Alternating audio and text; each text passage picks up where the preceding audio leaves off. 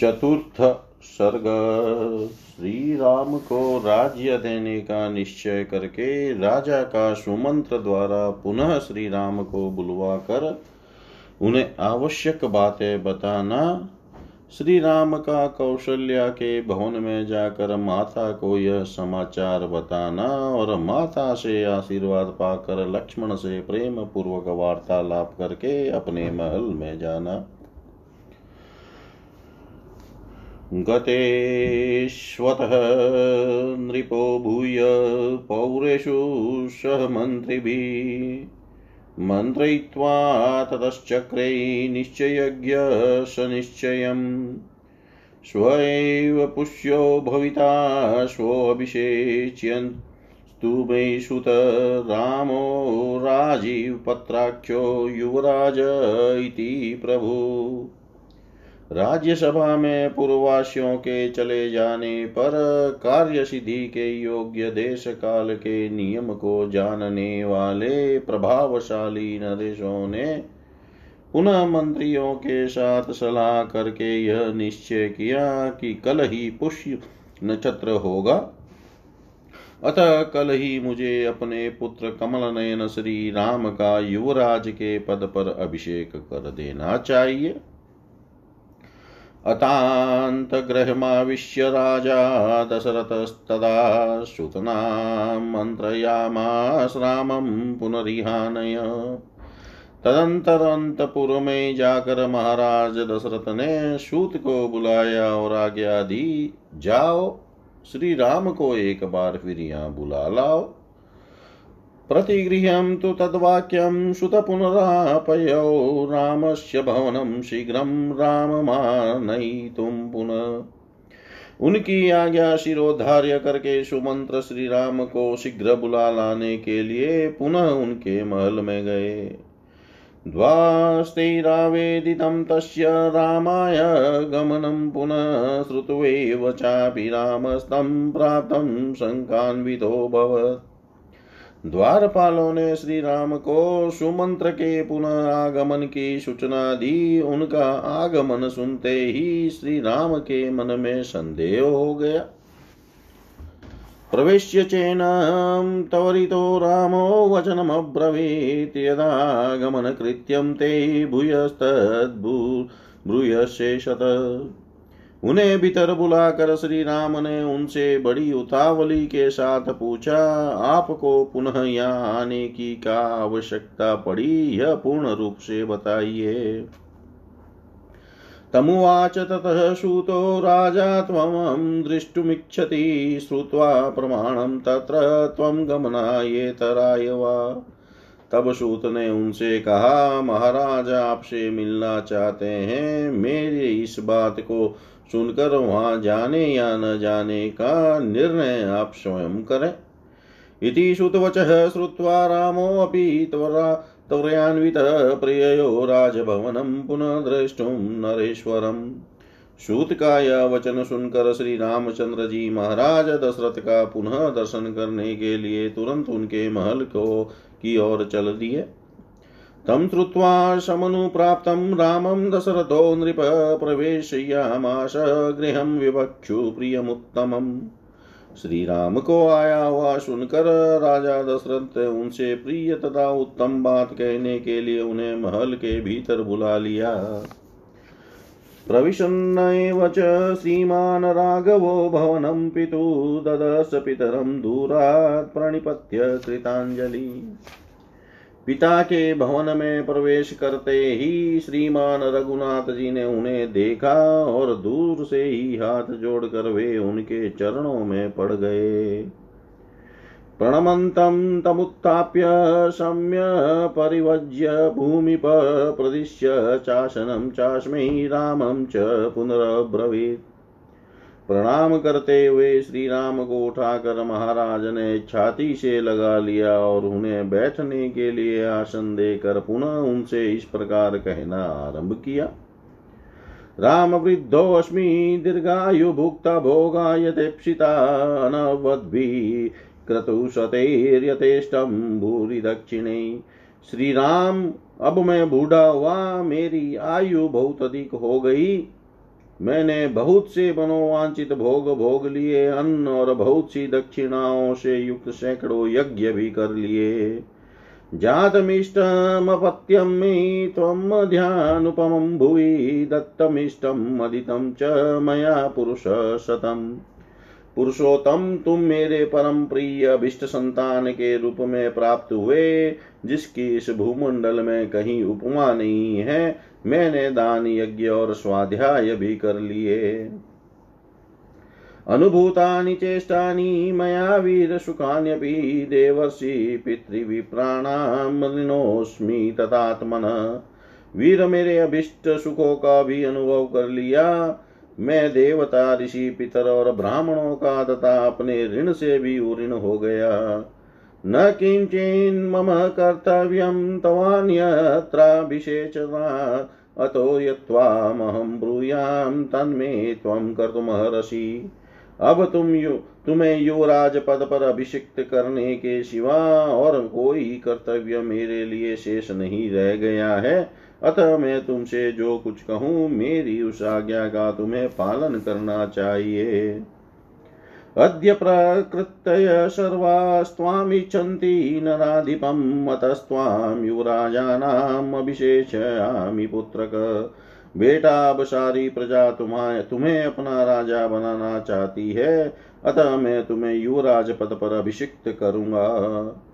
अपि चाद्याशुभान् राम स्वप्नान् पश्यामि राघव सनिर्धाता दिवोल्काश्च पतन्ति महाश्वना रघुकुल नंदन श्री राम आजकल मुझे बड़े बुरे सपने दिखाई देते हैं। दिन में वज्रपात के साथ साथ बड़ा भयंकर शब्द करने वाले उल्काएँ भी गिर रही है। अवस्तब्धं च मे राम नक्षत्रं दारुणग्रहे आवेदयन्ति देवज्ञा श्री राम ज्योतिषियों का कहना है कि मेरे जन्म नक्षत्र को सूर्य, मंगल और राहु नामक भयंकर ग्रहों ने आक्रांत कर लिया है। प्रायेण च निमितानामीदृशानां समुद्भवे राजा हि मृत्युमाप्नोति घोरां चापदमृच्छति। ऐसे अशुभ लक्षणों का प्राकट्य होने पर प्राय राजा घोर आपत्ति में पड़ जाता है और अंततो गत्वा उसकी मृत्यु भी हो जाती है।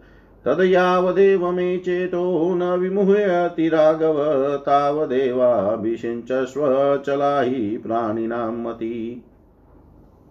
अतः रघुनंदन, जब तक मेरे चित्त में मोह नहीं छा जाता, तब तक ही तुम युवराज पद पर अपना अभिषेक करा लो, क्योंकि प्राणियों की बुद्धि चंचल होती है। अद्य चंद्रो अभ्युपम अद्य चन्द्रोऽभ्युपगमात् पुष्यात् पूर्वं पुनर्वशुं, स्वपुष्ययोगं नियतं वक्ष्यन्ते देवचिन्तका। आज चंद्रमा पुष्य से एक नक्षत्र पहले पुनर्वसु पर विराजमान है, अतः निश्चय ही कल वे पुष्य नक्षत्र पर रहेंगे, ऐसा ज्योतिषी कहते हैं। तत्र पुष्ये अभिषिचस्व मनस्त्वरयतीव माम् स्वस्त्वाहम भिषेक्ष्यामि यौवराज्ये परम तप। इसलिए उस पुष्य नक्षत्र में ही तुम अपना अभिषेक करा लो, शत्रुओं को संताप देने वाले वीर मेरा मन इस कार्य में बहुत शीघ्रता करने को कहता है। इस कारण कल अवश्य ही मैं तुम्हारा युवराज पद पर अभिषेक कर दूँगा।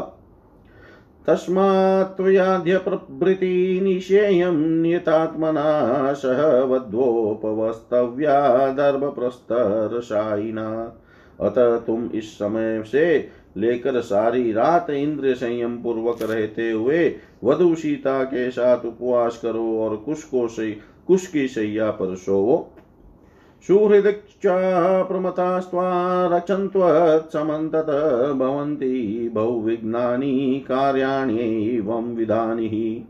आज तुम्हारे सुहृद सावधान रहकर सब और से तुम्हारी रक्षा करे। क्योंकि इस प्रकार के शुभ कार्यों में बहुत से विघ्न आने की संभावना रहती है। विप्रोषितश्च भरतो यावदेव पुरादित, तावदेवाभिषेकस्ते प्राप्तकालो मतो मम। जब तक भरत इस नगर से बाहर अपने मामा के यहाँ निवास करते हैं, तब तक ही तुम्हारा अभिषेक हो जाना मुझे उचित प्रतीत होता है। कामं खलुं सत्तामृते भ्राता ते भरत स्थित ज्येष्ठानुवर्ती धर्मात्मा सानुक्रोशो जितेन्द्रिय। किं नु चितं मनुष्याणामनित्यमिति मे मतं सतां च धर्मनित्यानां च राघव। इसमें संदेह नहीं कि तुम्हारे भाई भरत सतपुरुषों के आचार व्यवहार में स्थित है। अपने बड़े भाई का अनुसरण करने वाले धर्मात्मा दयालु और जितेंद्रिय हैं।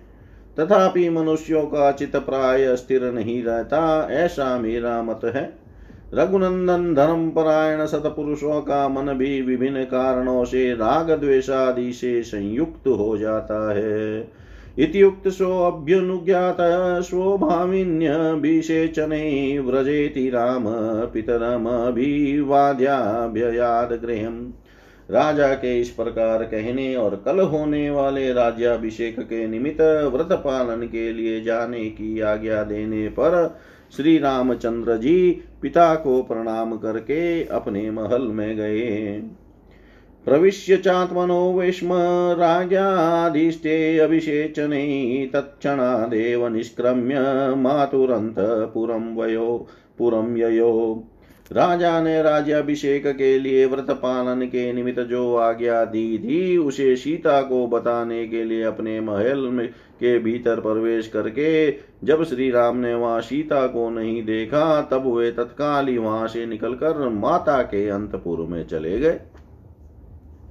तत्र तां प्रवणामेव मातरं क्षोमवासिनीं वाग्यतां देवतागारे ददर्शाया चतिं श्रियम् वहाँ जाकर उन्होंने देखा माता कौशल्या, रेशमी वस्त्र पहने मौन हो देव मंदिर में बैठकर देवता की आराधना में लगी है और पुत्र के लिए राजलक्ष्मी की याचना कर रही है।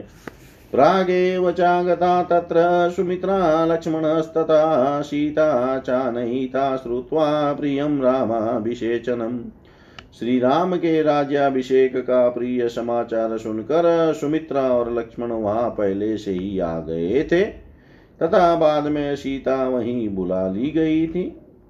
तस्मिन् काले अपि कौसल्या तस्तावामीलिते क्षणा सुमित्रा, सुमित्र यान्वास्यमाना सीतया लक्ष्मणेन च। श्री रामचंद्र जी जब वहाँ पहुँचे, उस समय भी कौशल्या नेत्र बंद किए ध्यान लगाए बैठी थी और सुमित्रा, सीता तथा लक्ष्मण उनकी सेवा में खड़ी थी। श्रुत्वा पुष्ये च पुत्रस्य यौवराजेऽभिषेचनं प्राणायामेन पुरुषं ध्यायमाना जनार्दनम् पुष्य नक्षत्र के योग में पुत्र के युवराज पद पर अभिषिक्त होने की बात सुनकर वे उसकी मंगल कामना से प्राणायाम के द्वारा परम पुरुष नारायण का ध्यान कर रही थी। तथा सन्नियमामेव सोऽभिगम्याभिवाद्य च उवाच वचनं, रामो हर्षयंस्तामिदं वरम् इस प्रकार नियम में लगी हुई माता के निकट उसी अवस्था में जाकर श्री राम ने उनको प्रणाम किया और उन्हें हर्ष प्रदान करते हुए यह श्रेष्ठ बात कही। अम्ब पित्रान्युक्तोऽस्मि प्रजापालन कर्मणि भविता स्वभिषेको मे यथा मे शासनं पितु। शीतयाप्युपवस्तव्या रजनीयं मया सह एव मुक्तमुपाध्यायै स हि मामुक्तवान् पिता। मा पिताजी ने मुझे प्रजा पालन के कर्म में नियुक्त किया है।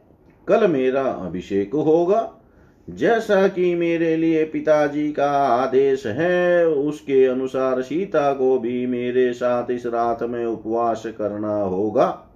उपाध्यायों ने ऐसी ही बात बताई थी, जिसे पिताजी ने मुझसे कहा है। यानि यान्यत्र योग्यानि स्वभाविन्यभिषेचने तानि मे मङ्गलान्यद्य वेदेयाश्चैव कारय। अतः कल होने वाले अभिषेक के निमित्त से आज मेरे और सीता के लिए जो जो मंगल कार्य आवश्यक हो, वो वे सब कराओ। एतत् श्रुत्वा तु कौशल्या चिरकालाभिकाञ्चितं हर्षबाष्पाकुलं वाक्यमिदं रामं भाषत। चिरकाल से माता के हृदय में जिस बात की अभिलाषा थी, उसकी पूर्ति को सूचित करने वाली बात सुनकर माता कौशल्या ने आनंद के आँसू बहाते हुए गदगद कंठ से इस प्रकार कहा, वत्स नाम चिरं जीव हतास्ते परिपन्थिन ज्ञाति मे त्वं श्रिया युक्तसुमित्रायाश्च नन्दय। बेटा श्री राम चिरंजीव हो, तुम्हारे मार्ग में विघ्न डालने वाले शत्रु नष्ट हो जाए। तुम राज लक्ष्मी से युक्त होकर मेरे और सुमित्रा के बंधु बांधवों को आनंदित करो। कल्याणे बत नक्षत्री मया जातोऽसि पुत्रक, येन त्वया दशरथो गुणो राराधित पिता। बेटा, तुम मेरे द्वारा किसी मंगलमय नक्षत्र में उत्पन्न हुए थे, जिससे तुमने अपने गुणों द्वारा पिता दशरथ को प्रसन्न कर लिया। अमोघम बतमी बतमीक्षान्तं पुरुषे पुष्कर क्षणे। ये ये यमिक्ष्वाकुराज श्रीपुत्र त्वां संश्रयिष्यति।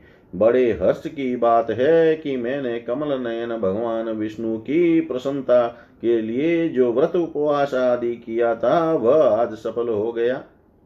बेटा उसी के फल से यह इक्ष्वाकु कुकुल की राजलक्ष्मी तुम्हें प्राप्त होने वाली है। इत्येव मुक्तो मात्रा तु रामो भ्रातरमब्रवीत् प्राञ्जलिं प्रहिमाशीनमभिवीक्ष्य स्मयन् माता के ऐसा कहने पर श्री राम ने विनीत भाव से हाथ जोड़कर खड़े हुए अपने भाई लक्ष्मण की ओर देख कर मुस्कुराते हुए कहा लक्ष्मणे माँ मया साधं प्रसादी त्वं वसुन्धरां दित्यं मे अन्तरात्मानं त्वामीयं श्रीरूपस्थिता। लक्ष्मण, तुम मेरे साथ इस पृथ्वी के राज्य का शासन करो। तुम मेरे द्वितीय अंतरात्मा हो। यह राजलक्ष्मी तुम्ही को प्राप्त हो रही है। सौमित्रे भुक्ष्वं भोगास्त्वमिष्टान् राज्यफलानि च जीवितं चापि राज्यं च त्वदर्थम् अभिकामये सुमित्रानंदन तुम अभिष्ट भोगों और राज्य के श्रेष्ठ फलों को भोग उपभोग करो। तुम्हारे लिए ही मैं इस जीवन और राज्य की अभिलाषा करता हूँ। इत्युक्त्वा लक्ष्मणं रामो मातरावविवाद्य च अभ्यनुज्ञाप्य सीतां च ययो स्वं च निवेशनम्।